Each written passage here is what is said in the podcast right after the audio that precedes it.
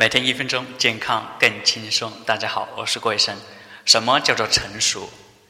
当我们还年轻、容易感情用事的时候，会认为一个人只有变得越来越理性、有城府才叫成熟。